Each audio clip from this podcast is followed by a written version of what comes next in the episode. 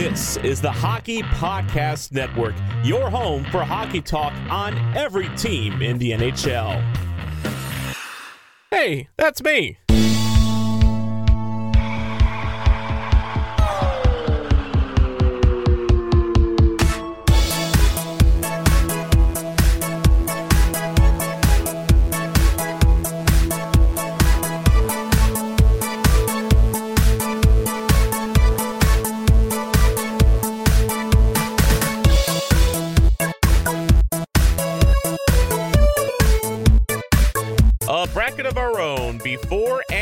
After Hull Forwards round number two. Hello and welcome to Blue Notes, your hockey podcast network home for your reigning, defending, undisputed champion of the world. and will be for some time, even longer, the St. Louis Blues. I'm your host, Tom Franklin, joined as always by the man called Wags. Wags, back for another week. How's it going, man? It's going great. Uh, you know, got a lot of really exciting Blues news that kind of came down this week, which Yeah. kind of helped, you know, solve the wound of sticking around uh, the house a lot. Uh, a lot of great matchups during our goalies and defensemen's bracket as well. Some surprises, some close matchups. So it was actually a really exciting week in hockey for me. Uh, I'm exhausted after work, but I'm really, I'm really psyched to start talking some hockey again. Yeah, absolutely. And Doug Armstrong, I guess maybe he was going stir crazy in his house too. Get some business done and uh, solves three problems. Maybe creates a fourth though. We'll we'll talk about that here in a little bit. Uh, of course, this is episode number fifty-five, or as I like to call it, the Colton Parayko episode of Blue Notes, uh, with a, an assist from Cam Janssen, of course. He didn't Um, get many of those. that- exactly. You know what? This this will be one of the one of the one of the few in his career. Um, I mean, we'll if, we have a game puck lying around, we'll put some tape around it and uh, you know send it to him. How about that? Sounds good. You know, number uh, Blue Notes assist number one, uh, date for for twenty twenty. There you go. Uh, all right. So, uh, of course, we have our bracket of our own continuing uh, this week, and uh, we just took care of the defense and uh, goaltenders round two. A lot of good matchups and a lot of close votes. And I and we're, we're gonna break those down for in case uh, you uh, were unavailable on Twitter this week. Very close matchups that I and I think the results kind of deserve some discussion just because it's just some very surprising close matchups too. Yeah, very surprising, and, and thankfully the fans uh, say uh, solved the problem that we were going to have if uh, Barclay and Bob tied. So they made a decision on that one, which uh, makes our job a little bit easier. It does. It does. Yeah, and that was also you know a fairly close matchup. I think. Uh, um, we'll, we'll go over that here in just a little bit. Uh, and then, of course, uh, for the week ahead, we will be doing the second round of the before Hull forwards and the after Hull forwards region. And a couple good matchups in there uh, that uh, we will uh, bring to you as well. I think there will be some uh, couple more close matchups. One, I think, in particular, uh, but we'll get to that here uh, in in a little bit. But first of all, we have hockey news. Actual hockey news, living, breathing, honest to goodness hockey news, not just fantasy world, you know, bracketology here on Blue Notes news. And really, it's this was Doug Armstrong kind of catching the hockey world by surprise a little bit because, as you all know, we're kind of in an uncertain world right now where uh, the economy of the NHL's you know taking a pretty bad hit. There's no hockey being played. It looks like the regular season may be just done. Um, playoffs, if anything, at this point. But although I think that's even kind of looking a little bleak at this point. So, with some uncertainty about the salary cap coming up, and it looks like, according to Andy Strickland, it might be 81 and a half mil, which is exactly what it was last season. Um, there's there's teams are starting to look at their upcoming free agents and wondering, you know, how they're going to fit them all in. Well, Doug Armstrong just goes all YOLO this week and uh, re-signs Sammy Blais. That was the first this week. Uh, two years, one and a half mil per, very reasonable for him. The second one got raised some eyebrows, and I was happy to see him back, but some fans got a little bit of anxiety because of it. Marco Scandella will be a St. Louis Blue for the next four years, signing a four-year extension uh, or re- or new contract rather worth three point two seven five million dollars per year. Worth noting that's a cut on his four million dollars that he was making this year as part of his previous deal. Also worth noting, it's about what Jay Bouwmeester made. I think he gets a small bump from what Bouwmeester made when he basically that signing tells me that he is effectively going to be the J-Bo replacement on this team in both role and contract and everything. And then the final signing was a uh, Mackenzie MacEachern uh, re-signing for nine hundred thousand dollars, one-way deal. So that tells me they plan on him being with the club for the next. Uh, I think that was a two-year deal on that one. So Wags, when you saw these signings, especially the Scandella one, what was your reaction? Well, we knew that Scandella was definitely a target, somebody that we had talked about wanting us, wanting to stick around. Uh, he stepped in in Bouwmeester's spot and really kind of seamlessly became Bouwmeester Light, uh, working with Parayko. Uh, they teamed up very well together. I mean, it took him literally a game to really get accustomed to the Blues system and what he was doing here, and he fit in so well with the team. Uh, didn't make waves, just came in, did his job, and did it very, very well. And we were really hoping that they would find a way to sign him, uh, and they did, which means they've got an eye for the future. Uh, but what does that future include? Because with that signing, people are now freaking out about Alex Pietrangelo and if he's going to stick around. But the other two signings of Blais and, McKe- uh, and MacEachern might be signaling where this team is going as far as direction is concerned because those two guys signing allows you to maybe find a way to cut some weight uh, in the higher contracts as far as a guy like Alex Steen or Tyler Bozak's name's been thrown around a little bit as well. So it gives Army some options uh, if compliance buyouts and things along those lines are available to the teams coming out of this, uh, whatever we are going to call it. It's not a lockout, but it's a suspension of play. So it, it seems like Army's really kind of setting the table for either this is the team going forward without Pietrangelo, or this is what we've got. Here's who we can cut to keep the captain in a blue note. Yeah, the I, I had a chance to read Jim Thomas's article on the Scandella sighting, and you know he talked to Doug Armstrong, and Armstrong kind of the the, the feeling was that Armstrong wanted to re-sign these guys to see what they have you know, going forward and what needs to be done uh, to get Pietrangelo signed up. He still says that is a priority uh, for sure. And but at the same time, he also says he has a plan. You know, which um, which which tell which which with these signings, I could have kind of guessed that already.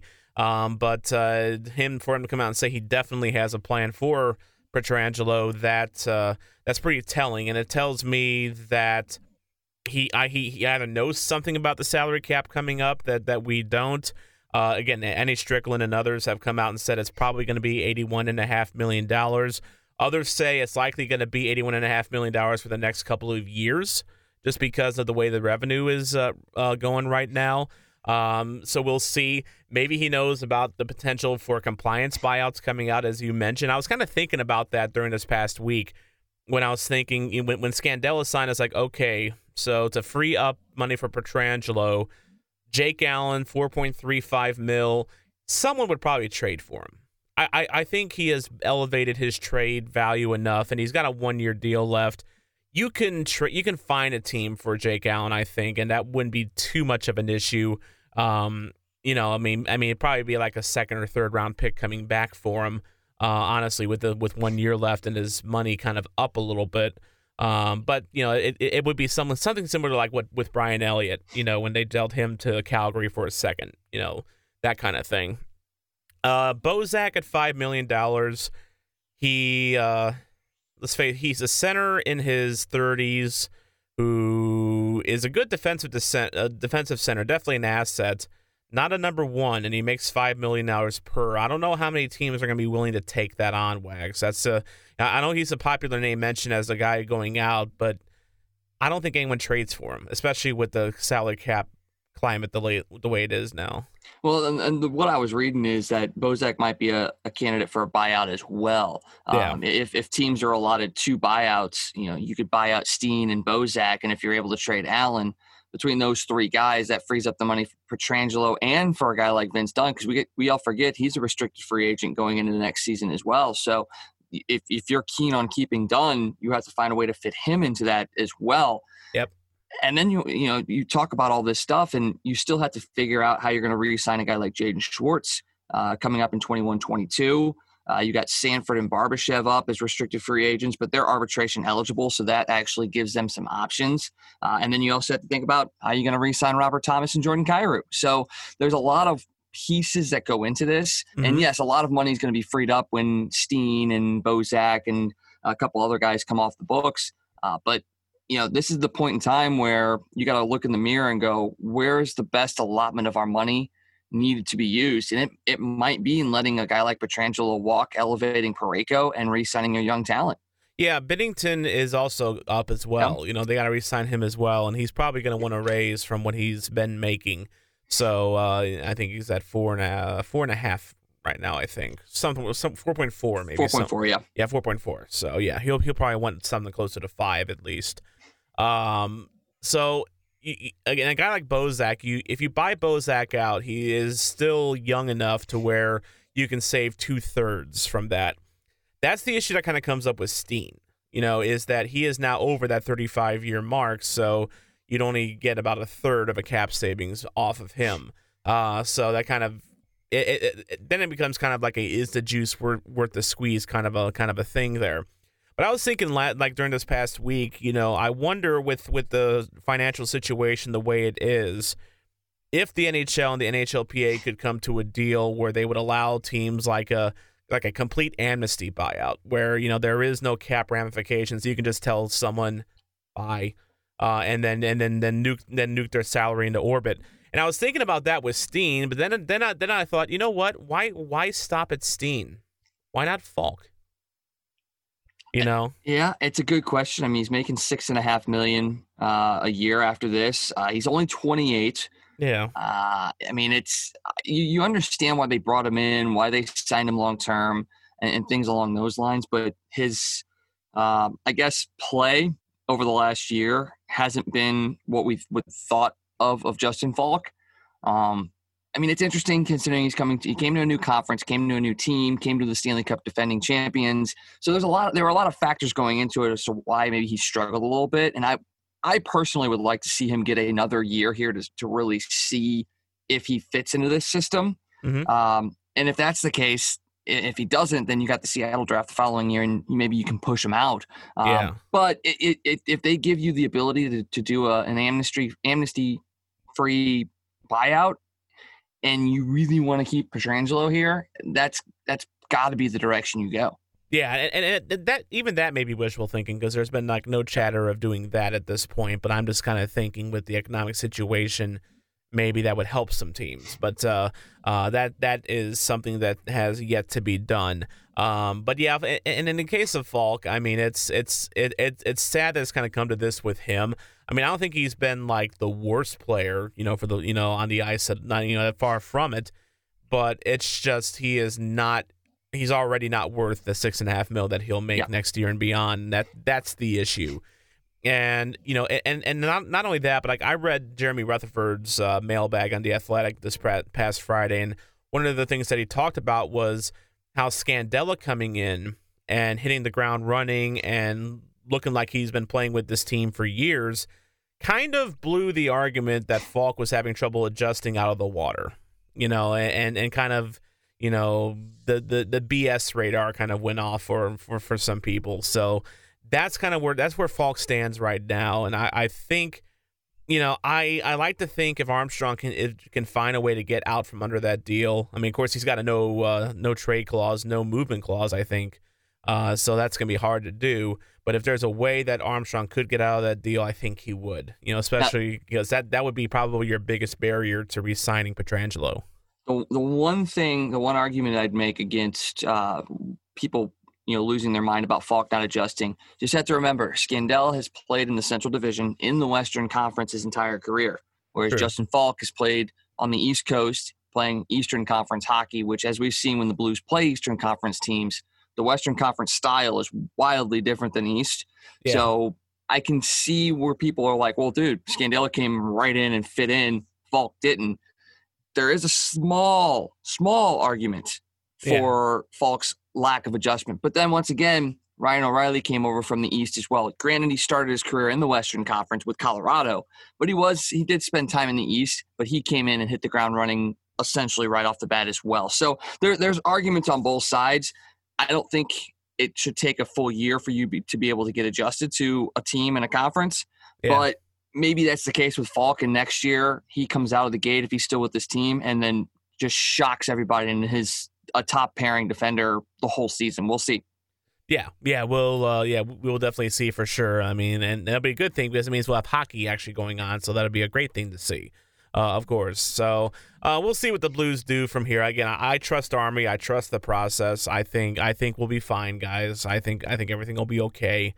Um, and uh, yeah, so I, am just looking forward to looking forward to the return of hockey for sure. So. Uh, but in the meantime, we have our uh, bracket of our own to get through here, where we uh, try to whittle down 64 Blues players into one greatest of all, all time, the one GOAT.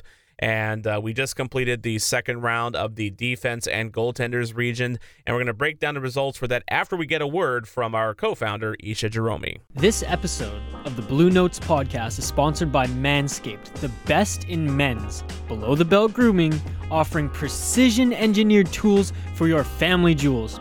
Got a crazy bush? You know, if you trim your hedges, your tree stands taller. Have you ever wished she was smoother down there? She probably has too. If you're anything like me and or just not a neurosurgeon with a steady hand, you probably neglect below the belt. Manscaped has us covered. Millions of balls are about to be nick free thanks to Manscaped advanced skin safe technology. Manscaping accidents are finally a thing of the past. Whew!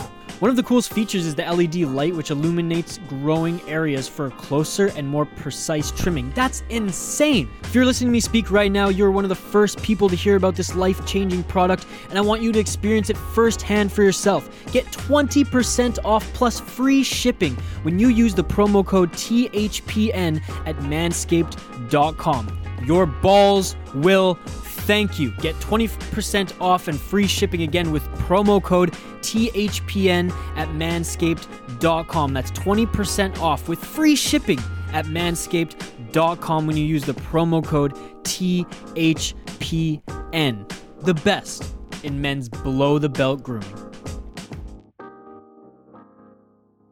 All right, Isha, thank you very much for uh, for that reminder. And uh, yes, it is very important to stay healthy during this uh, pandemic. So thank you for that message, and thanks to Manscaped for uh, doing what they do. All right, uh, so we are going to run down the results of round two of a bracket of our own, the defenders and the goalies. A lot of close matchups, Wags. Uh, so so tell us who who advanced.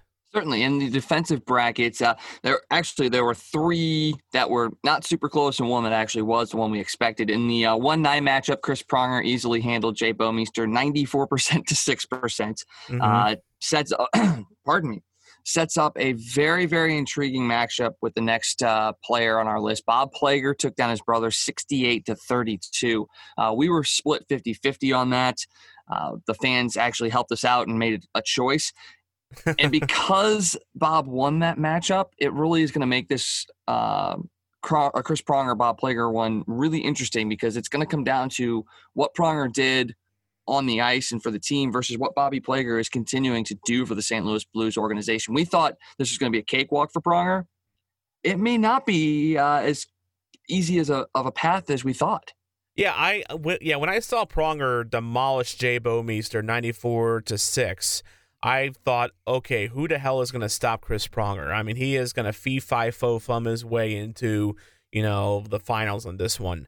And then Bob and Barclay ends up becoming a close matchup. And but but but even still, even despite, I mean, Bob still won with a measurable amount, you know, over his brother.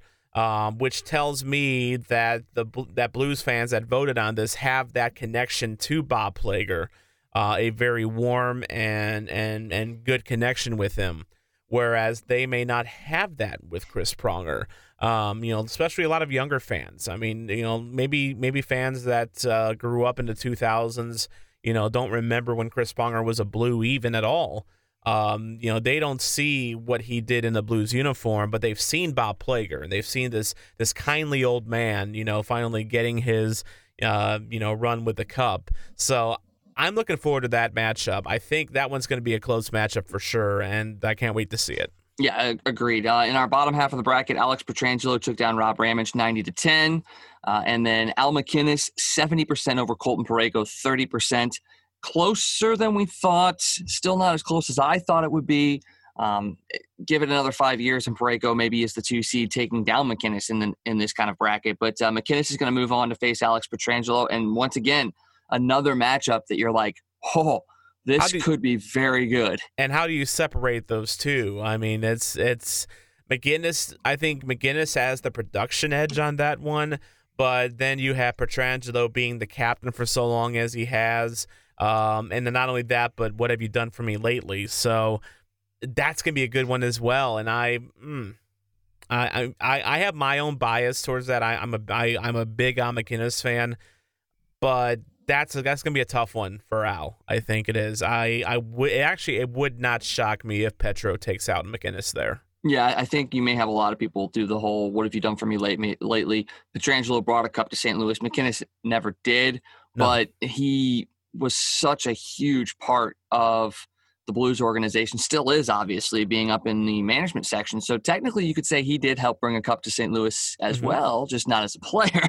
but but yeah, and, and and the unfortunate thing for MacInnis was that you know while he was a Blue, I mean, there's no doubting that he's a great player. He's a Hall of Famer, very deservedly so. But he always kind of played in Chris Pronger's shadow. A little bit here. He was always it was always Pronger and MacInnis. It was not MacInnis and Pronger. You know, I mean, Pronger was considered by during their both of their times here as the better defender. You know, he won the Hart Trophy after all. So uh, it's gonna be it's gonna be interesting to see this this next round matchup. It's it's it's this one could be as close to 50-50 as I think we've been this entire tourney. Yeah, agreed, agreed. I think uh, we're going to definitely defend support on both of these matchups in the defensive bracket. Uh, over in the goalie bracket, um, Jordan Binnington easily took Erik Hall 100% to zero. I think we both kind of saw that one coming. Yeah. Uh, a couple of matchups that were super close, and maybe the the, the percentages don't in, you know indicate this, but Curtis Joseph uh, beat out Brian Elliott 64 to 36. Uh, it was a really close matchup there, and then the other one that went back and forth for a good portion of the voting uh, bracket was Mike Liut and Jake Allen. Uh, Liut was able to sneak out with a 54 to 46 win over Jake Allen, and that one was a very big surprise for both of us, I think. I was not expecting that match to be as close as it was. And and that's partly due to the fact that I I know the troubles that Jake Allen has had with the fan base here in St. Louis, you know, and you know he's he's not the favorite um, uh, of many, you know, here in St. Louis. But to have him come up with that kind of support, I mean, again, I think there was a little bit of what have you done for me lately. A lot of people you know, don't remember the blues from the early 80s at all. So they would have to like get educated on how good Mike Liut was. And also, it just kind of goes to show you how underrated Mike Liut is, period. Um, but yeah, 54 to 46. That's, uh, uh, that's, that, that was that was an amazing you know to watch on the final day and the final hours just how close it was um, and maybe I was wrong about Jake Allen maybe I was wrong about Jake Allen's uh, fan base here in St. Louis uh, maybe I was. You know, I mean, him getting 46% of the vote over a guy who almost won the Hart, you know, in the in 1980. I mean, that's just incredible. It, it just shows you uh, that our thought process is correct and the fact that Jake Allen needs somebody to push him to be the best. And that's probably what happened. well, and, and, apparently Brian Elliott was the same way with, uh, with, with Curtis Joseph. Yes, yes, exactly. I mean, that was a lot closer than I thought as well. And a final uh, matchup: Grant Fuhr over Halak, eighty-eight to twelve. So sets up some really interesting matchups. Jordan Binnington versus Curtis Joseph, and and for me, that's really big because Binnington this year when they did the uh, the, the mid '90s jerseys he took on the persona of Curtis Joseph with the mask and everything like that. So kind of seeing a not necessarily a mentor mentee relationship, but just a guy that you know Binnington grew up watching and, and emulates now here in St. Louis. Yeah. That could be a very very interesting matchup. And then Liut versus Fuhr. I mean, both guys that for our fan base and for a lot of the fan bases, two guys that a lot of people don't remember, but were phenomenal as Blues. If if Fuhr wasn't hurt, the Blues probably won the Stanley Cup in '96. Liut almost won the Hart Trophy, one of the best goaltenders on a very, very bad team. So that one's going to be a really tight matchup as well. I, I, and I will. The only thing I'll guarantee next the next time uh, we come back to this uh, these regions is that uh, Jordan Binnington will not sweep this time. He has swept. No. He has swept both uh, both of his matchups so far against Greg Millen and Glenn Hall.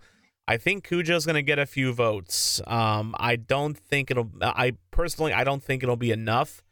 But uh, that's that one could be closer than people think. And then Liut and Fuhr, that's going to be a tough one for people to separate. I think uh, because again, Liut has had. It, this is a case of two guys that had two really good years with the Blues. Liut's first two years in the Blue Note were great.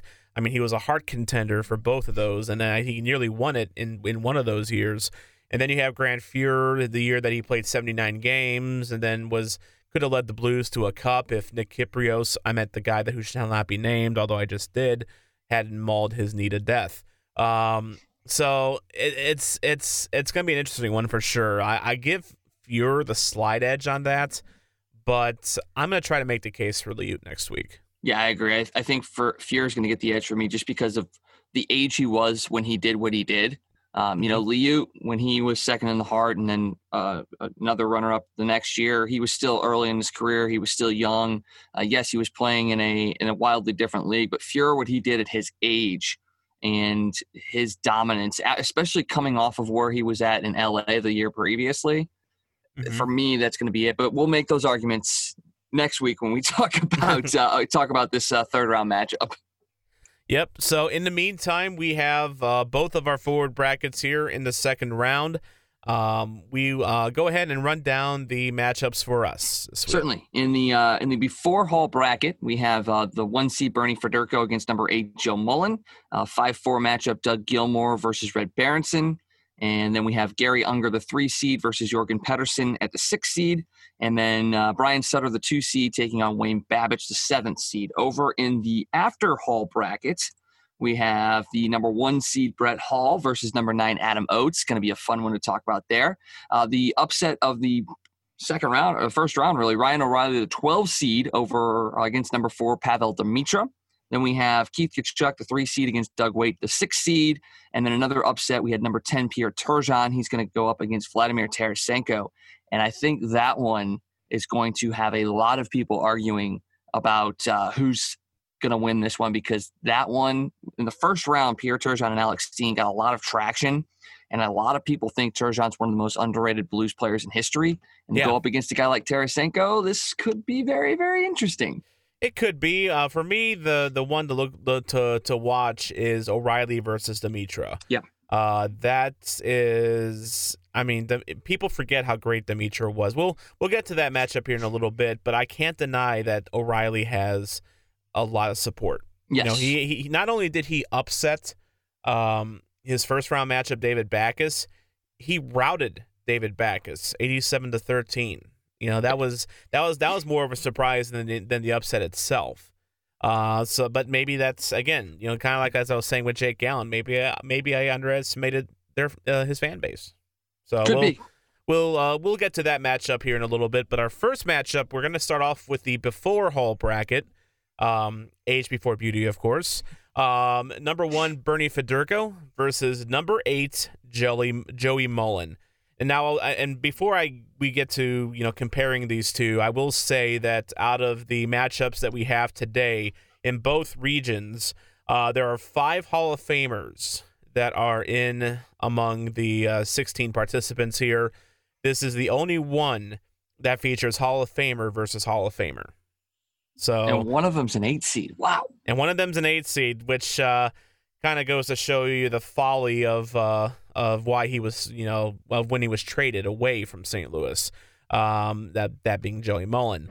Uh, Bernie Federko, I mean, what haven't we said about him already that needs to be said? I mean, he is Mr.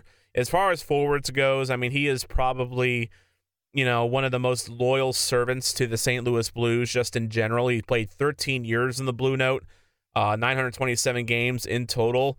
He uh, was over a point per game guy. He had 352 goals, 721 assists for 1,073 points in the Blue Note. He was a minus 123, but that's indicative, I think, of some of the teams that he played for in the 80s. Uh, Blues were still kind of up and down in the 80s, and then they were still kind of bad in the early part of that. Um, he played one year in Detroit after he was traded for Adam Oates, um, and uh, also Paul MacLean as well, um, who uh, played one year for the Blues, and then actually one and a half years for the Blues, and then he kind of rode off into the sunset. Um, and then, of course, uh, Federko's been a part of Blues television broadcasts, I think almost since the year he retired. I mean, it, it feels like he's been there that long. He takes on Joey Mullen, who, uh, of course, is a Hall of Famer, maybe more so for his exploits elsewhere, although he split his time in the NHL almost evenly among three teams. He played five years in St. Louis, 301, 301 games. He had 151 goals, 184 assists for 335 points. So the Blues had to have known that this kid was good uh, during his time there. Uh, he played six years in Pittsburgh and five years in Calgary. Um, more games with those places, uh, but he played a total of 16 years in total. And of course, he is a Hall of Famer. Joey Mullen ended up leaving St. Louis. Uh, he left. Uh, he went to Calgary, as many Blues players have done in the past. He went with Terry Johnson and Rick Wilson for Eddy Beers, Charles Bourgeois, and Gino Cavallini, the prize of that trade. And when Gino Cavallini is the prize of any trade, he probably didn't do well. Uh, not that Gino wasn't a bad player, but let's face it, he's not a Hall of Famer. He is not a legend. Uh, so, for I mean, for me, Wags, I mean, I, I don't think you can stack these two up and their Blues contributions next to each other and not say it's Federko. Uh, I mean, Federko has meant. I mean, and not only that, but we were talking about how much you know support Bob Plager gets because of his ambassadorship for the Blues. I think you have to get the same same argument to Federko here. I think so too. I, think Federko is going to end up winning this one because his contributions for the Blues has been, I wouldn't say legendary like Bob Plager, but it, when you think of the Blues and you think of Blues alumni, his name jumps to the top of the list almost every single time because he's so prominent in the Blues telecasts and post game and pregame and commercials and, and just anything Blues related. When it comes to needing a face, it's going to be Bernie Federko. And yeah. we always we've talked about this a couple of different times. It, you know, we continue to forget that a guy like Joe Mullen and a guy like who in our next matchup, Doug Gilmour, these guys played for the Blues. These guys were essentially they're beginning their career in St. Louis. Um, you can make the argument that if you were to extrapolate Mullen's uh, statistics out to the same amount of games that Federko had, you actually he would be pretty close as far as point total is concerned. Yeah. So he he was a very lucrative and productive offensive person, and he also ended up winning the Lady Byng twice in his career. Uh, with with St. Louis, he wasn't a penalty taker. He was only a minus one. Uh, when he moved into Pittsburgh and Calgary, his plus minus went way up. So you knew he was a really good defensive forward as well. So he kind of was like the whole package. And it still baffles me as to why the Blues were so keen to trade him coming off of a 92 point season in 84 85. How were you not wanting to keep this guy around? So it, it could have came down to money or, or something along those lines, possibly, because that was the mid 80s team and they tended to do that. Uh, but in the long run, when you look at it, it this is a Bernie Federko win. Uh, as much as we like Joe Mullen, Federko's the guy here. Yeah, definitely for sure. And then, um, and, and as as far as why Mullen was dealt, uh, going to the old Wikipedia here, he had 92 points in 84 85. And then Mullen missed the first three days of the Blues training camp prior to the 85 86 season in a contract dispute uh, before agreeing to a one year deal but I guess uh, the, the, the the bridge had been damaged too much. And in February of 1986, he was dealt to the Calgary Flames as part of the trade that I mentioned. The Flames felt they needed a quality offensive player, expected Mullen to fulfill that role. And it, as, it was the first time in his career that he had been traded. Mullen was initially upset at the move he was awed by the reaction he received in Calgary, however, and now he is considered kind of a Calgary Flames legend. So basically, the, the long story short, Joey Mullen was traded away from the Blues because of money. And, and there you go. That, that's, that's going to be the theme of the 80s. That, that really is because it's the same reason why the Blues gave away Mike Liut to, to Hartford. It was it was money, money, money, and money. And they actually, uh, you know, Liut, I think, was dealt around 84 and then Mullen was dealt. This would have been 86 for Mullen. So Yeah, they had some financial issues in the 80s, the Blues did, that's for sure. And that cost them some uh, great players, no doubt about that. Uh, our next matchup here uh, is going to be the number four seeded Red Berenson against number five Doug Gilmour. Uh, Red Berenson, if you're a non-Blues fan, and I and I say the words Red Berenson, you probably think of his coaching tenure with the uh, Michigan Wolverines. Deservedly so. He's one of the all-time great college coaches of all time. Uh, during his NHL career, though, he played eight years for the St. Louis Blues. He was a part of those expansion era teams that went to the Stanley Cup the first three years. He played 519 games in the Blue Note, scored 172 goals, 240 assists for 412 points. He was a minus 57 during his time. A lot of that was because he returned to the Blues uh, in the uh, mid 70s, played three years to the Blues, and had a minus 10, a minus 28, and a minus 20 in three of those years. So that alone dragged his plus minus from a plus one down to a minus 57. So there you go there. Um, Berenson was traded away from the St. Louis Blues. Uh, the date was uh, February 6, 1971. He was traded to Detroit by St. Louis with Tim Ecclestone for Garry Unger and Wayne Connelly. A deal eerily reminiscent of the one that sent Federko to Detroit almost 20 years later for Adam Oates. So you know, kind of uh, odd parallel there. Uh, he is taking on Doug Gilmour. Doug Gilmour, he is a Hall of Famer, one of the uh, few Hall of Famers we have here in this uh, round two uh, between both forward regions. Gilmour uh, played five years for the St. Louis Blues, had probably some of his better years with the Blues, if, if I'm being honest.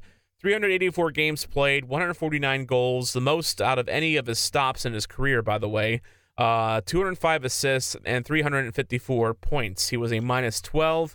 And during his time in St. Louis, he was uh, fifth in the Hart and sixth in the Selke in his final full season uh, with the St. Louis Blues.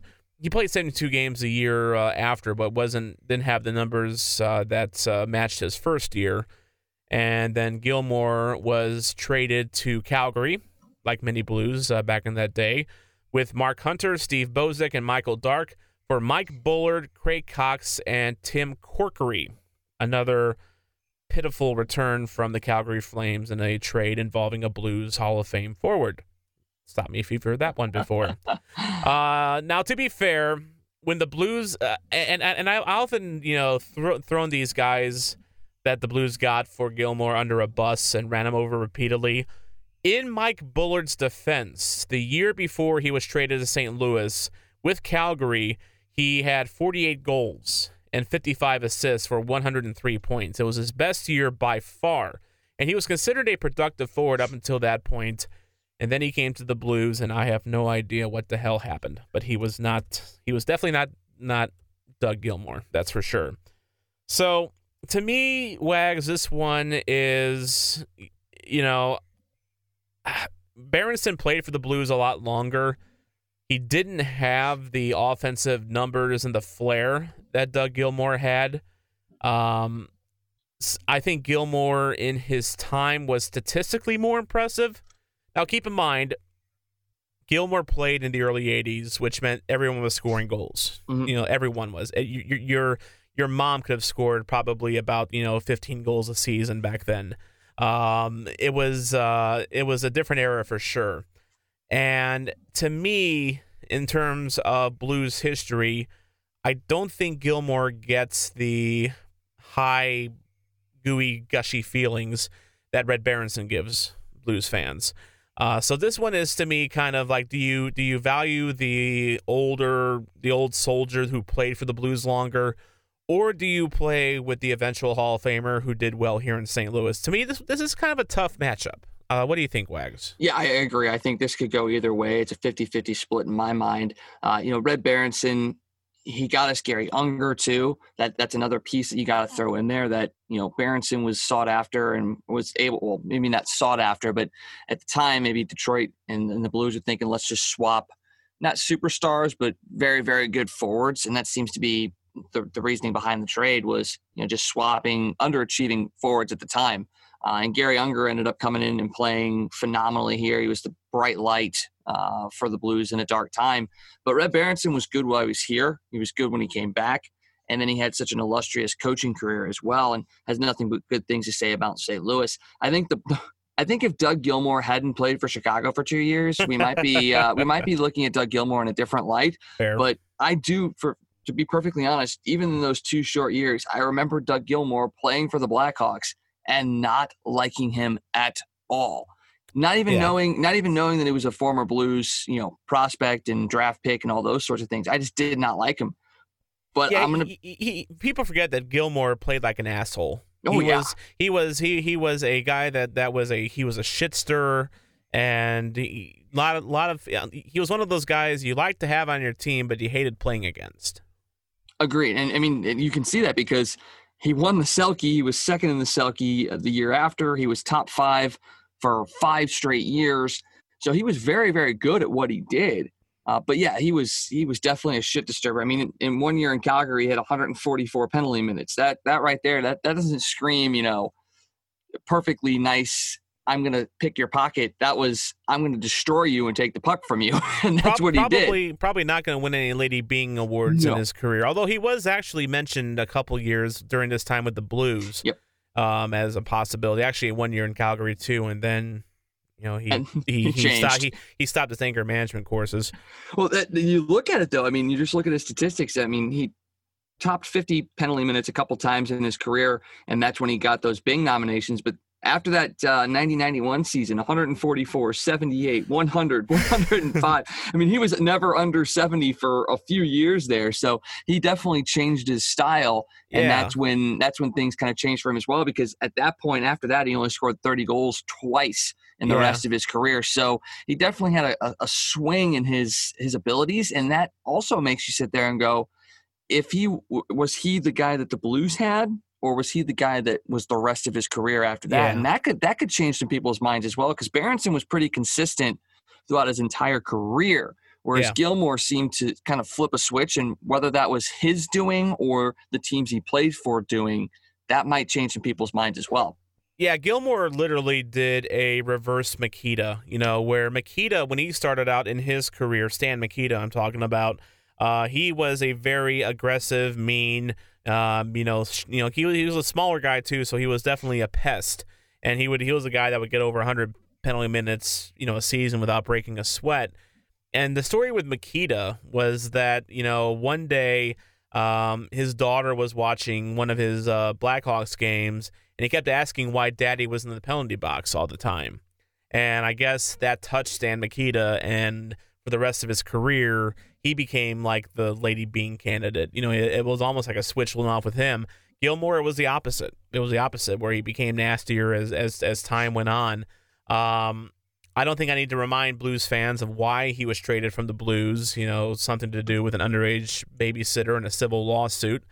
Um, another one of those, you know, what could have been. What if he chose a different babysitter? You know, that was, you know, you know, wasn't Less underage. attractive. maybe, yeah. Maybe, maybe, maybe, maybe we're seeing his number up in the rafters here in St. Louis. Who knows? Although worth noting, Gilmour did bounce around a little bit, so you know, I so that that that's kind of telling as to you know maybe what kind of a teammate he may have been. Um, but for me, Berenson, I mean, the, the thing that steers my vote towards Berenson's favor is the fact that he was the main engine in getting the Blues to those Stanley Cup finals in those first three years. And the league recognized it. He was a he was third in the Hart voting in 1969, 1970. The year before, he was fourth in the Hart voting. So, and and and both of those years, he was a, over a, a point per game guy, and he was very important to uh, the the building of this team. In fact, you know, I I still main I maintain that the trade to acquire him from the New York Rangers may be the biggest fleecing in Blues history, and that's saying something considering the fleecings that have gone on with this franchise. When you can get a guy like Berenson and Barclay Plager for two nobodies in their 30s, that's saying something. That is that is amazing trading right there. Uh, so I am gonna go for this one with Red Berenson. I think this one has the potential to be close in voting, though, just because I think Doug Gilmour might be the more familiar name. I, I think you're right. I think I'm going to go with Berenson too, just by a hair, um, mainly because, like you said, he was the engine that got this team where they were going and starting off uh, their essential franchise. You know, without Red Berenson, who knows if the Blues even sniff a Stanley Cup berth, let alone three in a row. Yeah. Um, and and then once again, it it the the progression continues. You got Berenson and Barclay Plager. Well, then we turn Berenson into Garry Unger. Without Garry Unger, who knows if the Blues franchise even survives through the 70s and 80s? Uh, and then he does come back and finish his career as a Blue. I, I think Berenson's the, the take here, but I think you're right. I think Gilmour might make this a little bit closer than we expect. Yes, exactly. And speaking of Garry Unger, that's our next matchup here. Uh, Garry Unger, the number three seed, taking on the number six seed Jorgen Pettersson. It is the Battle of the Blondes, as we have Garry Unger, who, uh, as they used to say, as Garry Unger wins, so did the Blues, uh, taking on the handsome Swede, Jorgen Pettersson.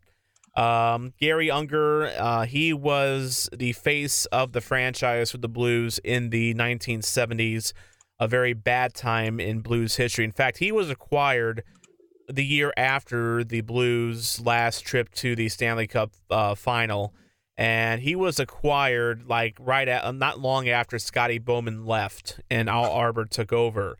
So you want to talk about an, an era changing like overnight.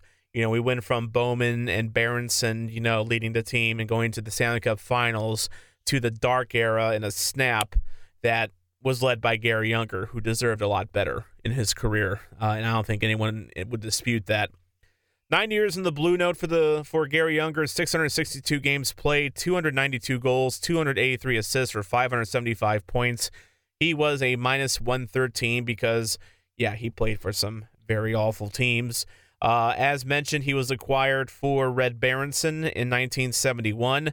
He was traded away from the Blues to the Atlanta Flames for Ed Kea, Don Lawrence, and a second round pick in 1981. And that was, I believe, Unger left just because he was tired of losing, which I don't really blame him on that. Uh, Jorgen Pettersson, uh, he played left wing for the Blues. He played, he had a short career. He played five years in St. Louis, 365 games, 161 goals, 171 assists for 332 points. He was a plus five. He played six years in total. He came over from Sweden uh, and apparently really enjoyed his time in St. Louis.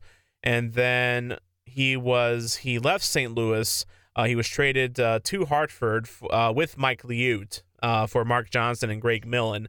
That was the deal that I was telling you about with uh, Liut and his finances. Uh, Jorgen Pettersson was also one of the higher paid players on the team, and Harry Ornest, the owner at the time, wanted to cut salary. And apparently, Pettersson d- didn't like Hartford very much. He was traded a few months later to Washington, and then he went back to Sweden never to be seen again in the NHL. Uh, so we have this one. I think has a risk of kind of being a blowout.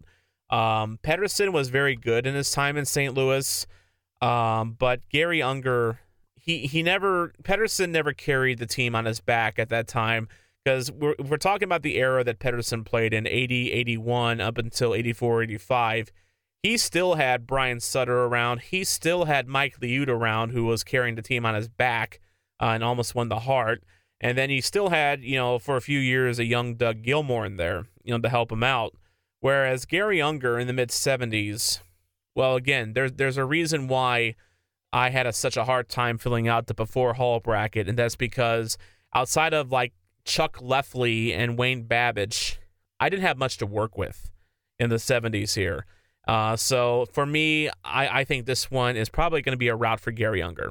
I, I, think you're right too. I mean, the reason that you know Pettersson didn't stick around very long was you could tell, and I think the Blues could tell, and that's why he was traded with Liut. I mean, yes, it was part of salary uh, as as well, but you could see his point totals d- diminishing as well uh, throughout his career here in yeah. St. Louis, even the short one. I mean, he came in, burst onto the scene, 73 points his first year, 69, 73. Then by year four, he was down to 62. And then in 84, 85, he had 55 points when he was traded uh, by the Blues uh, to Hartford. Yeah. Um, I, I, think it was one of those bright lights burns quickly.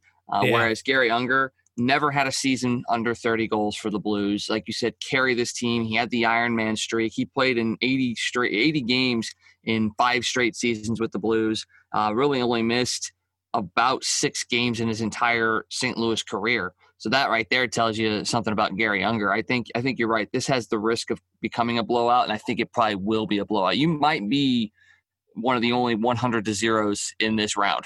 I, I w- it wouldn't shock me if it was 100 to zero, to be honest with you, and it'd be very. Des- I would be happy to see it because Garry Unger again is one of those players I don't think gets his just desserts for how good he was, and he just happened to play for some really awful teams. During his career, he was never an All Star. He was never nominated. He never in the conversation for like a like a being. Uh, he wasn't that type of player, um, or a you know uh, Hart or a, you know a- any sort of trophy whatsoever. He is one of the most underappreciated players in all of hockey and that's I and I will fight anyone that says otherwise. um, and I, w- I want to see him get his just desserts here. I think he walks over Jorgen Jorgen Pettersson into a matchup, and we'll, we'll talk about the matchup to get to that point against the guy who he Unger's going to go into next round as a lower seed, probably against our next matchup. I think Unger might win that one. I think you can make a really, really good case for that because Unger carried a team, whereas Sutter, potentially, who he might be going up against, he carried a team, but not as much as as, as Garry did. I, I think, like I said when we were talking about the previous matchup, I think Garry Unger is the reason why the Blues are still in St. Louis. Um, I mean, they, they didn't really. I mean, there were times where financially and and other uh, reasons why this team could have left. And I think Garry Unger and what he did for St. Louis by putting butts in the seat, essentially, he's the reason why St. Louis still has a hockey team. I think. Yeah, definitely for sure. And let's just go ahead and jump into our next matchup here, which I think uh, will probably be a formality unless we have some really diehard Wayne Babych fans. it's number two Brian Sutter against number seven Wayne Babych. Uh, Babych was a uh, right winger for the Blues. Uh, he played. He started in the late '70s. Uh, was with Brian Sutter in the uh, early '80s, the very early '80s. Uh, kind of known for being a one-hit wonder, where he ended up getting 54 goals in 1980-81. Uh, he had 42 assists that year for 96 points in total. Scored 40 even strength goals. That was tops in uh, the NHL that year. He uh, was uh, he was third in the All Star voting, and uh, he, he didn't even he didn't even win an All Star. He didn't he, he he wasn't even recognized really. Uh, the, the closest that Babych got to a trophy was third in the Calder in his rookie year in 78-79 when he had 27 goals and 36 assists. He was um, but another one of those guys that I think you know shined bright early on and then kind of faded as time went on. Uh, that I think that pretty well defines Wayne Babych's career as a Blue in general. Um, he uh, was traded. Uh, he was actually claimed. Uh, he left the Blues by being claimed by Pittsburgh in the waiver draft. That's uh, that's how low that Babych had kind of sunk. Uh, he was a third overall pick at 1.2. So um, very kind of an interesting player to talk about, just because you know he you know he had. Uh, you know, he had the a claim of a third overall pick. He had that one really good year, and then surrounded by just kind of eh, and then his career kind of kind of you know fell apart. In total with the Blues, he played 396 games, 155 goals, 190 assists for 345 points. He was a minus 18. Brian Sutter, on the other hand, um, a guy that's uh, um, power forward comes to mind when I think of Brian Sutter. He played 12 years in the NHL, all with the St. Louis Blues. He was a second round pick by the Blues, 20th overall in the 1976 draft. And he debuted in, with the Blues in 76 77. He retired in 87 88, and then he became a coach, the coach for the Blues for, the couple, for a couple years after that. And um, he had he played 779 games with the Blues, 303 goals, 333 assists for 636 points. He was a minus 66 throughout his career. Um, he was mentioned in the Hart voting a couple times. He was sixth in 84 85 in the Hart voting, then 10th in 82 83, but never really, outside of that, was too close to winning trophies. I mean, he was a Selke candidate in the same year he was uh, sixth in the Hart as well. Um, a good player. Uh, make no mistake about it, he was a good player, and he was a he was a guy you did not look forward to playing against. He had a mean streak to him. He had 1,786 penalty minutes in his uh, 12 year career. So that's uh, that's a lot. That is definitely a lot. Um, but when I say, and I think I think he takes Babych here, no problem. Um, but the, for me, the argument goes. I, I going back to Unger. Um, like you said, Wags. I don't think. I mean, yes, Sutter's name hangs from the rafters. Unger's doesn't, which kind of shocks me to be honest with you. Um, for me, I just I look at what Sutter contributed to the Blues. I mean, yes, he was kind of uh, Mr. 80s pre Hull before the Blues. He was the face of the franchise probably in the early 80s. And then he was the coach of the Blues from 88 to 92, which deserves mentioning as well. But for me, what Unger did in those dark days and still putting up the numbers that he did, to me, it weighs more with me. And I and that's why I think when Sutter beats Babych and Unger beats Pettersson, that next matchup is going to be an interesting one. But I think it's one that I think Unger wins. Yeah, I, I 100% agree. I think you can't look solely at numbers, but in this case, you you really should because you take the teams that Unger played for, and you can't really name anybody else that were on those teams. But when yeah. you look at Sutter, you know, like you've talked, you've, you got Federko, you've got a Gilmour, you've got, uh, you know, Joe Mullen was there, Mike Liut was there. There, there are people around him, and the teams were were halfway decent. I wouldn't say that they were great, but they were halfway decent. They were teams that weren't necessarily getting blown out all the time. Uh, yeah. Whereas when Unger was playing, that team was getting blown out a lot. And, mm. and and the fact that that they were still able to make a Blues game an event, they were still able to get the, the just sell out the arena. Uh, people knew who Garry Unger wa- was. You know, he was a, a, a local celebrity essentially. Um, you know, Brian Unger, Brian Unger, Garry Unger meant meant a lot. I mean, Sutter meant a lot to the Blues organization in St. Louis as a whole, but Garry Unger, I think, holds more reverence uh, when it comes to overall as far as the Blues are concerned. Um, Brian Sutter, great player, a favorite son, somebody that'd be welcomed back with open arms no matter what. But, you know, he wasn't here for that Blues alumni game for the All Star game. Garry Unger was. And I think that gives you a little bit of a uh, an insight into where people think of as far as Unger and Sutter. They still love Sutter. They think he's great. But somehow or another, Unger was brought back for this alumni game, and Brian Sutter really wasn't mentioned or around, which is really kind of scary considering how much he meant to the to the mid 70s, mid 70s, early 80s teams. Um, that you don't hear as much about Brian Sutter as you'd think, uh, even though his number is up in the rafters. Yeah, it, it's it's a very interesting history to be sure, and I can't wait till we can get to that matchup and debate it further. But that's going to do it for the before Hull forward region. Now let's go into the after Hull forward region, one that I think will spur on a lot of debate as uh, it did in the first round. Um, and the first matchup in this region uh, will be the number one seeded Brett Hull. Of course, this is his region after all. Uh, he is taking on number nine Adam Oates. So, have you heard of Hall and Oates fans? Well, you probably remember the band, maybe from the 80s. But if you talk to blues fans, Hall and Oates meant the partnership between Brett Hull and Adam Oates. Oates was the playmaking center Brett Hull was the flamboyant, uh, uh, flashy right winger that got gobs of goals, uh, stuff of legend. Both are Hall of Famers, and you you thinking, well, if these two worked so well together, they surely played with each other for their entire career, right? Wrong. The Blues traded Adam Oates to Boston for Craig Janney and Stefan Quintal because guess what? Money was a reason for that. So just same re- fans. It, it's it's it, if a, if your star player is having a contract dispute and you don't trade him for Craig Janney or Mike Bullard or any other bum that you can think of just to save a few bucks. It doesn't work. Adam Oates and uh, Joe Mullen are in the same category in that regard. Brett Hull, you know all about Brett Hull, and no, he's not just the town drunk. He played 11 years for the St. Louis Blues, 744 games played, 527 goals, 409 assists in the Blue Notes for 936 points. And uh, he is an absolute Blues legend, taking on his uh, former uh, partner, Adam Oates.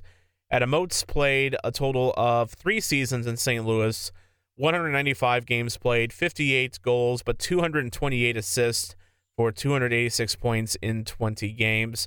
Of course, Adam Oates, another one of those players that went on to higher acclaim elsewhere. And I don't think there's any doubt whatsoever. This might be a 100 to nothing matchup here um, between Hall and Oates because, I mean, Brett Hull's contributions to the Blues are just almost unquantifiable. Uh, you, you cannot deny that Hull, uh, what Hull meant to this franchise. And Adam Oates, sadly, he, he, he deserves more acclaim in this bracket because of how good of a player he was. It's just that he did a lot of his work elsewhere. And that's unfortunate and it's a shame. Um, but for me, Wags, I think this one's all Hull. This this is this is a tough one for me because it should be Brett Hull. Mm-hmm. But you could make a hell of an argument for Adam Oates because Okay. in the years that he was here, Brett Hull scored 72, 86, and 70. Okay. Okay. After that, his highest goal total was 57. So, how much of Brett Hull was because of Adam Oates, and how much of Adam Oates was because of Brett Hull? Um, you look at Oates' career as a whole, and you said he did a lot of his hay after he left. Um, he made everybody else around him better, no matter where he was at. I mean, you look at his point totals, his assist totals in his in his career. Uh, with Boston in six years, 357. With the, the Capitals, 290. With Detroit, 145. Uh, with the Blues, obviously 228. Even with the the one year he spent uh, in Edmonton, 16.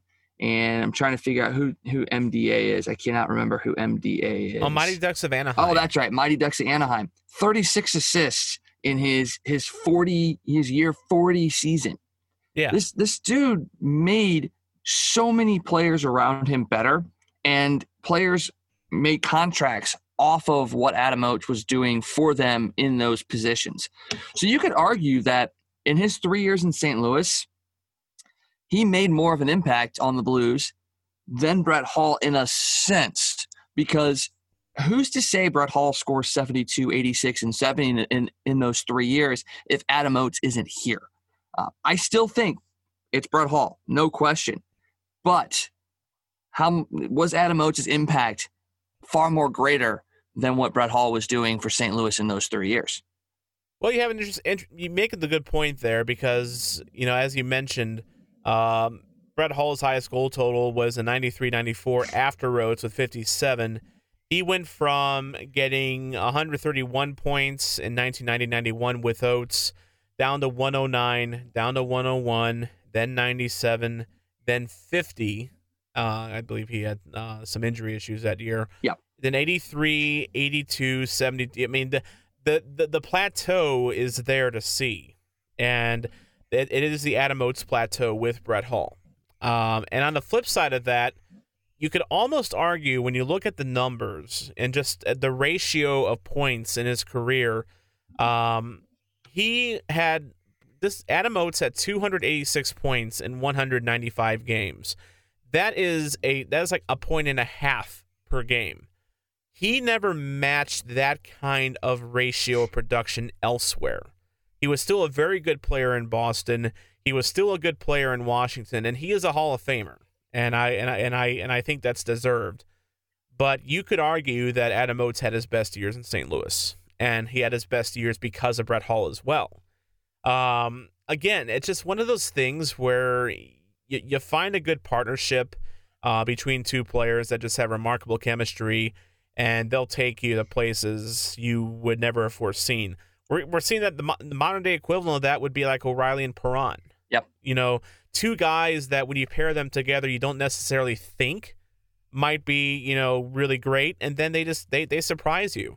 And I think that was the same thing with Hull and Oates, because remember, Adam Oates was acquired for Bernie Federko. you know, Federko was on his on the downswing of his career. Adam Oates was considered a good center in Detroit, but he wasn't a great one. Uh, at least not yet. They didn't they didn't see Oates hitting the levels that he did in St. Louis, and he and and and beyond that. And I think I think Adam Oates made Brett Hull perhaps a little bit as much as Hull made Brad uh, made Adam Oates.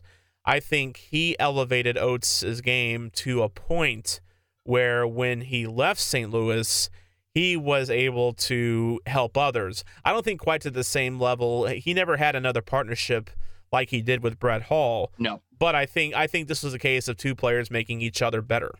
Uh, definitely for sure. Um, but for me, this, it's still Brett Hull just because, you know, uh, the overall body of production during his time with the Blues, you can't really compare. And like I said, that's not fair. That's not fair to Adam Oates. And it just goes to show you how stupid it was that he was traded in the first place. But, uh, you know, I wasn't Ron Caron back then, so. And they don't build the arena without Brett Hull here.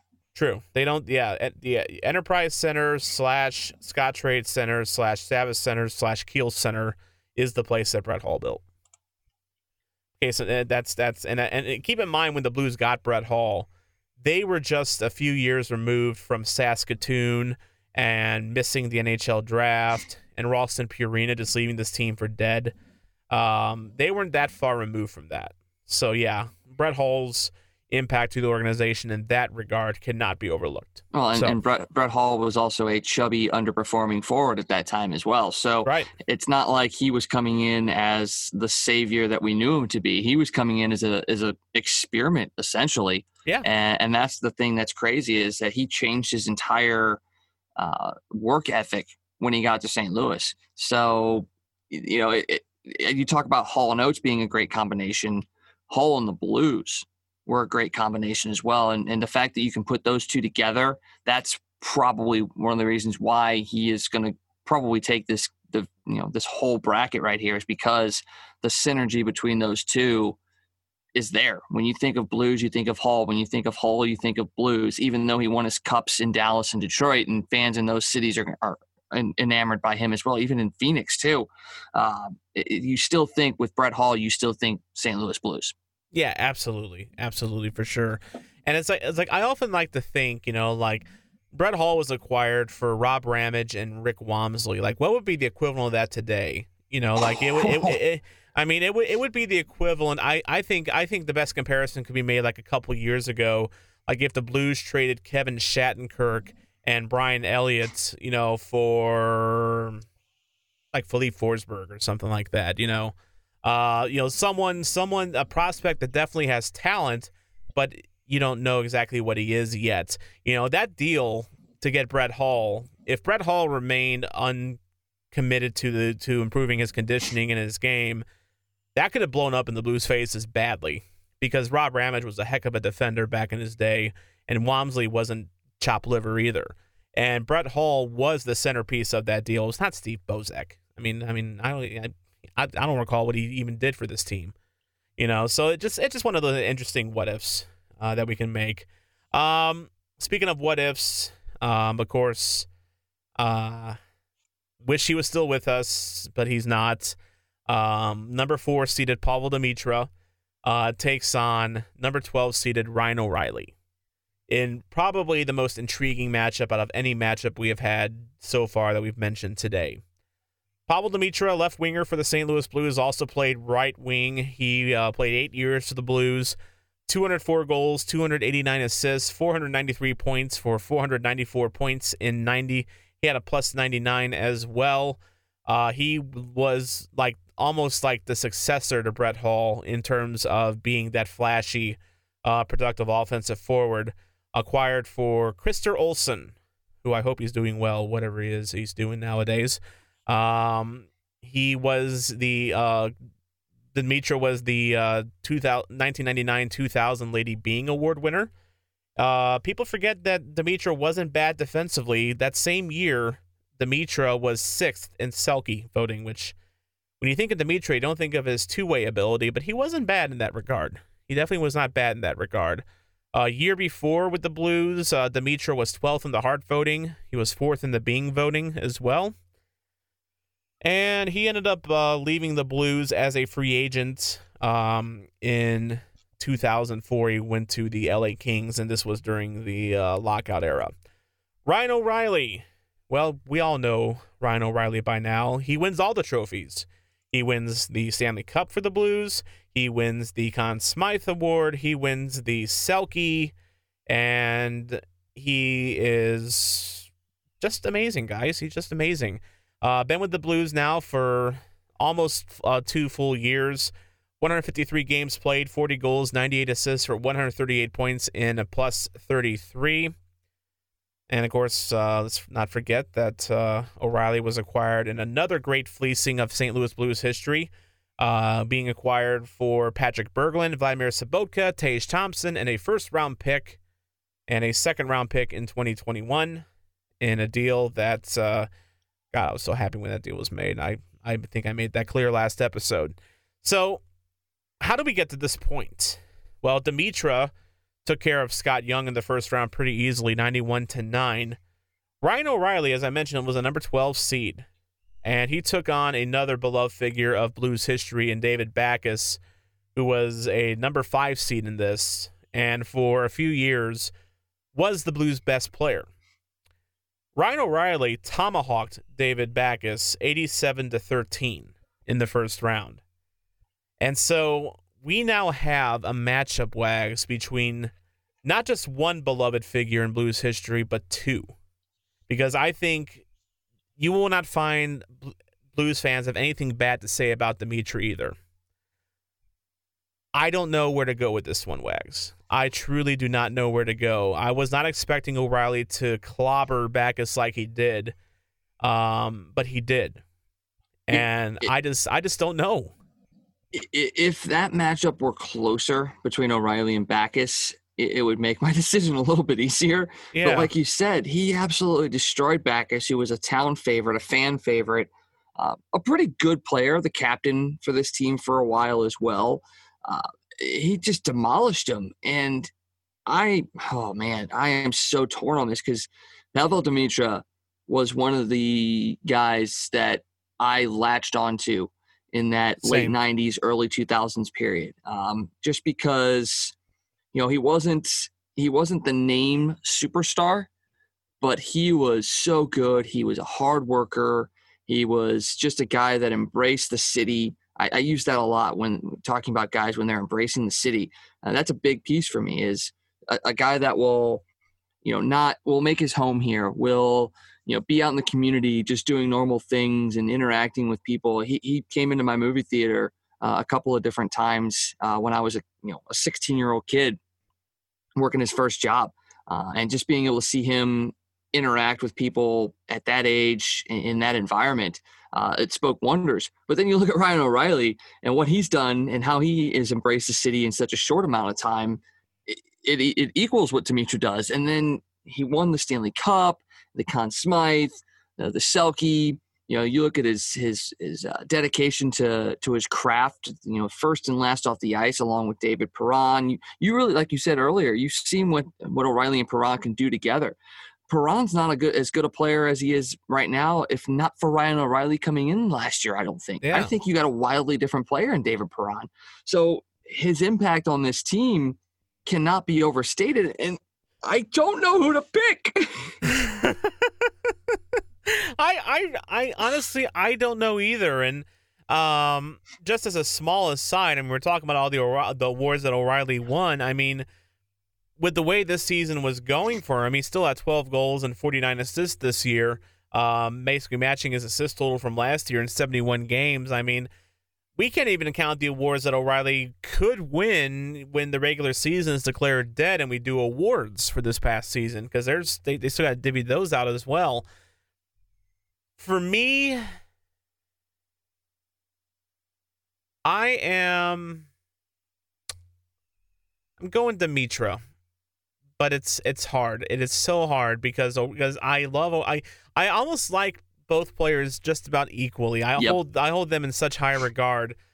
But for me, it's just it's just again, it, it was the same reason I think I went Backes in the first round over Riley. It's it's the overall body of work, you know, and and Demitra in all six in all eight of his years, he was generally the same player. He, he, I mean, he had a couple really good years. Like he peaked in 2002, 2003 with 93 points. Uh, but really, for throughout his entire career, he was a he was on the ice. He was from game to game. He could be a little up and down, but the overall body of work generally was there with with Demitra. Um, and you know what? Actually, hang, hang on a sec. I know. Um, I'm I'm gonna say I was gonna go the complete opposite with you. The, I'm go, I'm going O'Reilly. The, the the the the one knock I think Demitra has is when you compare him to a guy like O'Reilly. O'Reilly is a guy that can make players around him better. Uh, like in the case of David Perron, for instance. I don't know if Demitra had that ability. I mean, he was a he was really good as part of an ensemble um, but he never, I don't think he particularly elevated anyone else's career um, the way that O'Reilly has done with Perron. And O'Reilly. I, you That's know, it. Prosec- yep. I rest. O'Reilly. I'm going. I'm going O'Reilly too because of what what he did in year one. Uh, and I'm not talking about the Stanley Cup win or the Conn Smythe or anything like that. I'm talking about the fact that he was coming in less than three months essentially after pretty much coming out and saying he lost his love for hockey and mm-hmm. lost his love for the game. Uh, to not only come into a new team, yes, that's going to reinvigorate you a little bit, but he came in at the very start of last season. This team was not very good. Uh, yeah. And you could you could not begrudge him from sitting there going, "Man, this is exactly what I had in Buffalo. What the heck did I just do?" Yeah. But instead, he flipped it, and I think it's because he knew what was in the room. In Buffalo, they didn't have the the chemistry or the the camar- uh, the camaraderie that I think the Blues have, and I think he saw that, and he was the best player on this yeah. team from the very start of the season, and yeah. he did not let up. Uh, and for a guy coming into a brand new team, not really knowing what the leadership was like and what to expect and where he fit, for him to just go out there and step up, grab it, and go. Uh, and then, like you said, to your point, making the players around him better. Yeah. Um, I as tough as it is, as big of a Demitra fan as I am. Yeah. I think it's O'Reilly. I, I, I do, and and that's that's crazy. And it's going to be if that's the case, and he moves on, it could be a really interesting argument going up against Brett Hull. Yeah, it, it is, and, and I think O'Reilly's ability, leadership quality like that, his ability to step up and do the little things. I mean, there's so he's one of those guys that I that has to be a stat analyst dream because of all the little things he does uh, on his own zone. He's a great face-off guy. Um, you know, it's it's the the thing that and it just kind of highlights to me again Demitra, at I don't think at any point during his time as a Blue was Demitra ever put on a similar pedestal that like a Brett Hull was. He was never at any point, I think, really ever truly considered like the franchise. He was not, and I think that was just part of partly just because of his personality.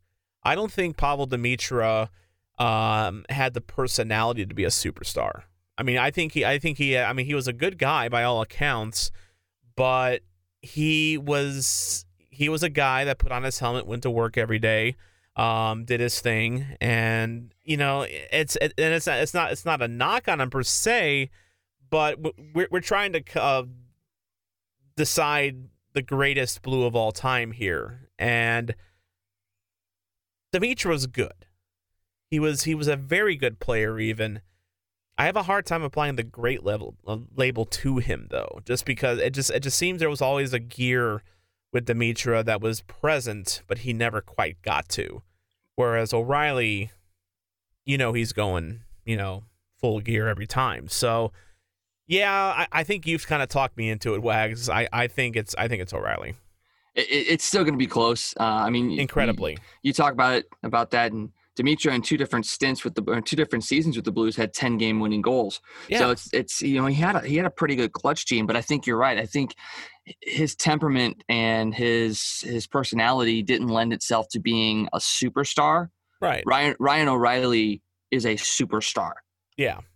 Yeah, very Demitra reminds me of a like Tarasenko light, you know, Yeah. at times. Very very just he's he, he- he's he's a low he's a he's a poor man's version of Tarasenko basically, which means he's not Tarasenko either. So, um yeah, uh, so we'll, we'll go with O'Reilly. I, and that's not again, like I said, Demitra's a very good player. I held him in high regard, but he's in the Hall very good. He's not in the Hall great. He's not in the Hall of Fame either. So, um, next matchup here. Uh, this one could be interesting as well, just because of the fact that these two were kind of the face of uh, the 2000s of the Blues. Uh, number three, Keith Tkachuk versus number six, Doug Weight. So Tkachuk, of course, he played uh, nine years for the St. Louis Blues, 543 games played, 209 goals, 219 assists for 427 points. Was an even plus minus, and he had 677 penalty minutes. He was a power forward to be sure, and then he played many years with his uh, uh, opponent here in this matchup, Doug Weight. Uh, Doug Weight uh, played a total of six years with the St. Louis Blues definitely more of a playmaker. 364 games played, 75 goals, 220 assists for 295 points. And um, getting here, uh, Keith Tkachuk defeated TJ Oshie in a matchup that I guess was a little closer than I thought it would be, but maybe I shouldn't be too surprised. 73 to 27, Tkachuk over Oshie. And then in the other close matchup of the first round, Doug Weight beat Jaden Schwartz 60 to 40. Um, and then now that that's how that that's how they have gotten to this point here. I'm giving the edge in this one to Tkachuk.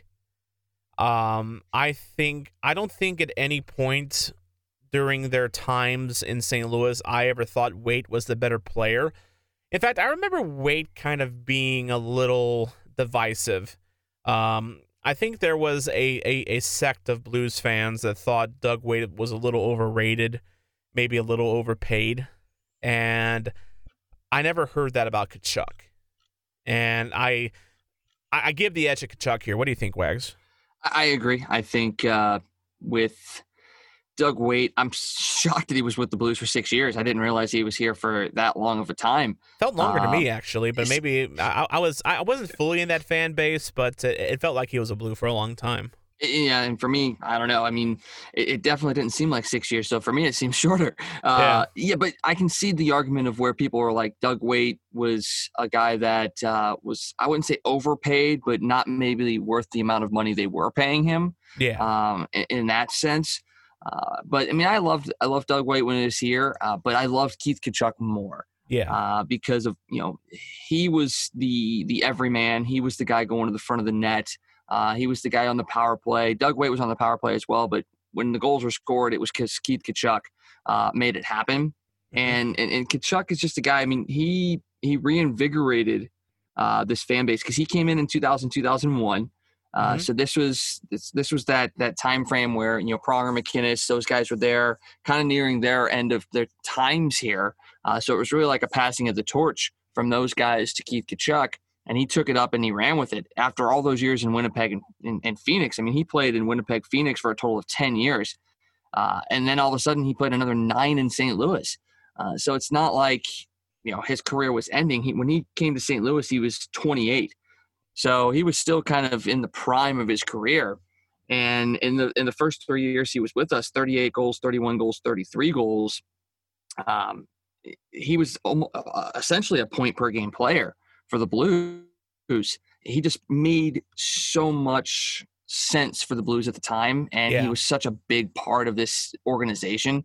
Both these guys were held in high regard. Uh, they both were traded and re-signed with the Blues uh, a couple of different times. So the, the Blues organization thought highly of them, and the teams that they that traded for them thought highly enough of them to be the final pieces of a of a potential Stanley Cup run. yeah. Didn't really didn't really work out so much for Keith Tkachuk. A little bit more for Doug Weight when he went to Carolina, uh, and then you know not so much when he went to Anaheim. Uh, but you know they both were integral parts of the Blues organization. But I, for me, yeah, it's it's a little bit more wide open than I think. I think Tkachuk wins this pretty handily. Yeah, I agree. In fact, actually, it's, it's funny when, when, when you were talking about when the Blues acquired Tkachuk. I remember the day that the Blues traded for him. Uh, the Blues had Eric Lindros in St. Louis, uh, undergoing a physical at a local hospital. They actually showed it on the like Channel Four News, you know, that night video of Lindros going into a hospital. He that's how close we were to Eric Lindros being a St. Louis Blue. Now, Eric Lindros's time as a Blue probably would have been very short because he was by 2001 Lindros was fully in the you know one hit could kill you kind of a you know part of his career because he had terrible concussion issues. So I think the Blues may have dodged a bullet there with by going with Tkachuk instead of Lindros. But that's just kind of a fun thing to think about. You know, the Blues, it was either Tkachuk or Lindros for the Blues, you know, and that, that was an exciting time to be a Blues fan. Um, the Blues traded, uh, they, they gave up a decent package for yes. Tkachuk, too. Michael Handzus had a good, a long career. Uh, Ladislav Nagy was a pretty good player for the Coyotes for a while. Uh, and then, of course, a first round choice as well was traded. Whereas the package for Doug Weight was Marty Reasoner, who was okay, uh, Jochen Hecht, who was okay, and then Jan Horacek, who I don't think ever played in the NHL. So, um, and, and, of course, it was interesting too is that, that both Tkachuk and Weight, they both were acquired within months of each other in 2001. They both were traded at two at, at, at, at a couple points in their careers as true rental deals. Uh, in 2007, Tkachuk was traded to Atlanta for Glenn Metropolitan and two first rounders, one of which was traded back to Atlanta for um, Keith Tkachuk. Uh, so, which, which, and by the way, that first round pick became Zach Bogosian. So, whew, uh, that's one. That's one the uh, Blues dodge. Although we, I think you had mentioned it. I think it was the last time Pietrangelo was up in this. Uh, it could have been the Blues taking Bogosian instead of Pietrangelo. Yeah, so that perished the thought. And then Doug Waits.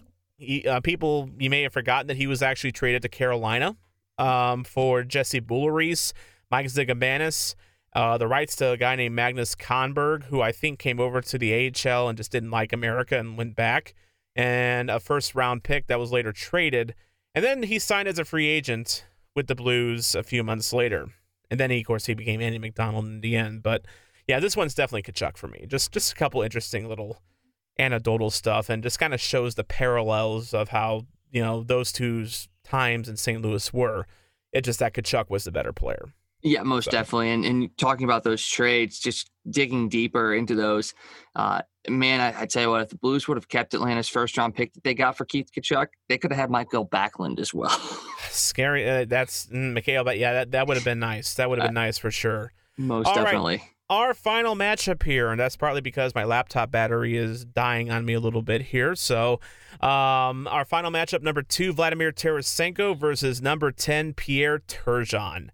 Uh, Vladimir Tarasenko, we all know how good Vlad is. Uh, he, of course, won the Cup with the Blues last year. Uh, 507 games played for the Blues, 214 goals, 214 assists for 428 points. Uh, he is a 75 positive uh, in, in plus minus.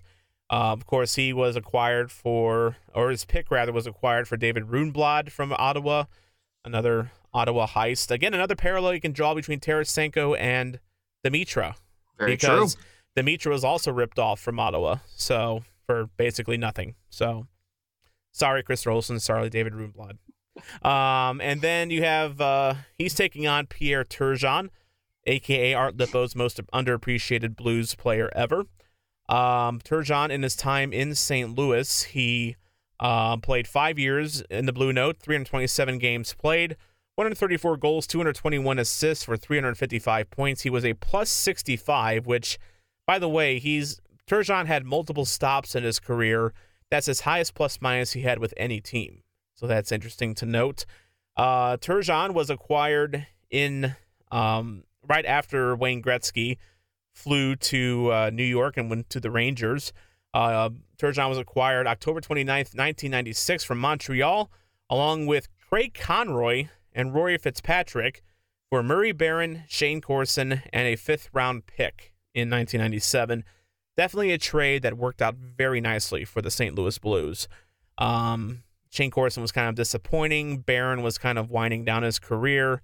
And Conroy, I, I liked Craig Conroy an awful lot when he was a Blue, and I was kind of sad when he was traded, but I understood why to get more of an offensive forward. Uh, Turgeon, again, he's one of those guys I think is criminally underrated, and I agree with Art Lippo in that. Now, one difference between Tarasenko and Turgeon, guess which one is the point per game player? Uh, I cheated. I already looked, and I know it's Pierre Turgeon. It's Turgeon. Turgeon is actually, you know, per game had more points than Tarasenko, although, you know, Turgeon was definitely more of a playmaker. A lot of those were assists. He liked to uh, work behind the net a lot. Um, this is a matchup. If you're looking at pure numbers, actually It's kind of close.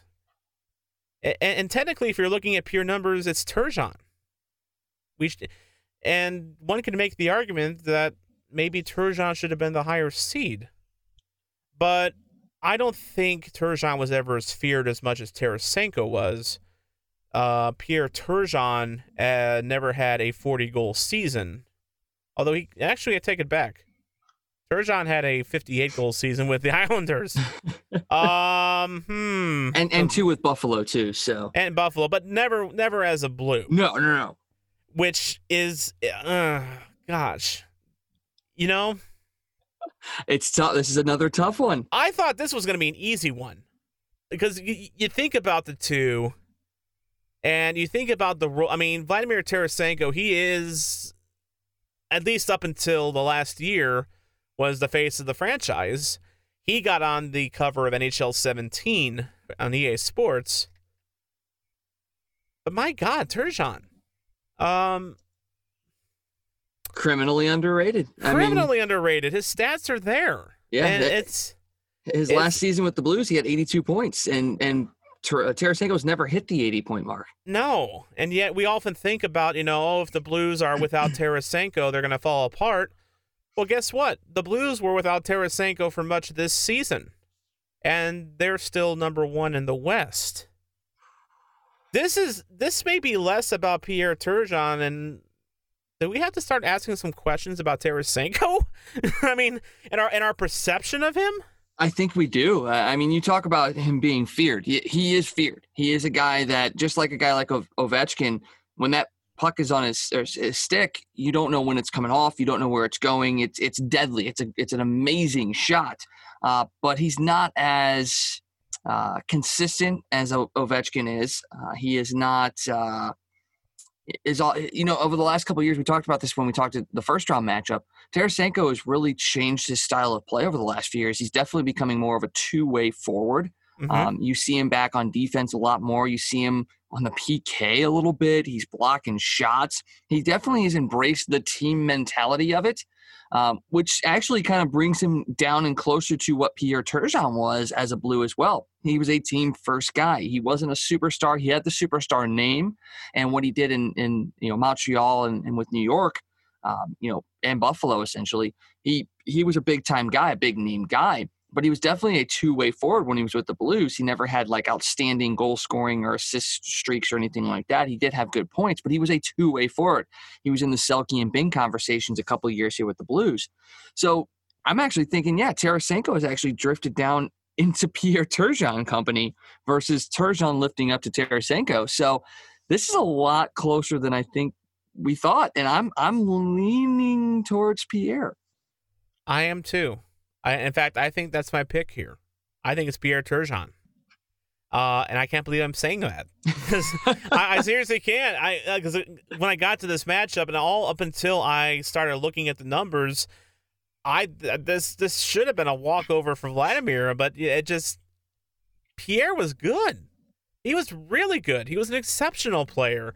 Uh, no, he didn't. I, he, I, I don't want to say he has he didn't have the flash of Tarasenko because I thought Turgeon actually was pretty flashy as a player. I mean, he you know he was a very uh, uh, fun guy to watch on the ice. He was he was a very creative player. Um, yeah, Think- I'm go, I'm going with Turgeon here. But think about the buzz that Tarasenko has generated around the league and around uh, around St. Louis, as far as just just perception. I'm not talking numbers, but when you think perception um, you know, people, you know, the national media, they do talk about Vladimir Tarasenko. Now, granted, we didn't really, you know, know so much about the national media back in, you know, the, the mid 90s, early 2000s, and how Turgeon was part of it. He could have very well been in the same vein as, as Vladimir Tarasenko, but I just remember the hype and the buzz around Tarasenko, mainly because of his age. And, you know, he's a Russian player. He was, you know, they always talk about Russian players and how they translate to the American game, and he was pretty good and he burst onto the scene and all that kind of stuff.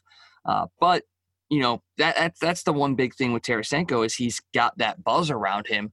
But you're right. I think when you look at, at, at brass tacks and numbers, it's Pierre Turgeon, and I'm I'm gonna go with you, and we're gonna call a second upset in this bracket, and we're gonna go Turgeon. Yeah, this is this is David versus Goliath here, and and we are picking David or David for sure, or I guess as they would say in uh, you know French Canada, David.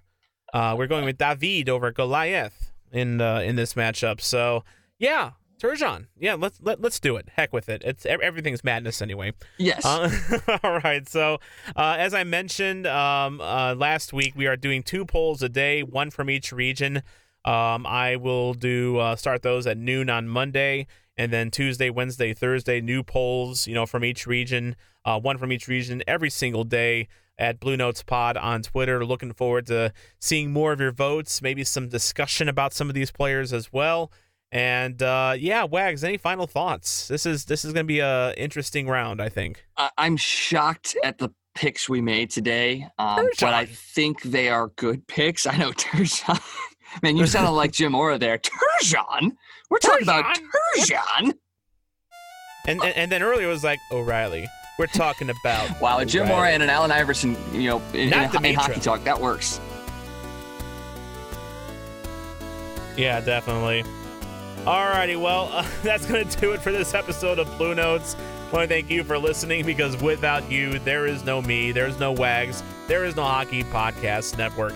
I'm Tom Franklin reminding you to not be a chump and always play to the whistle.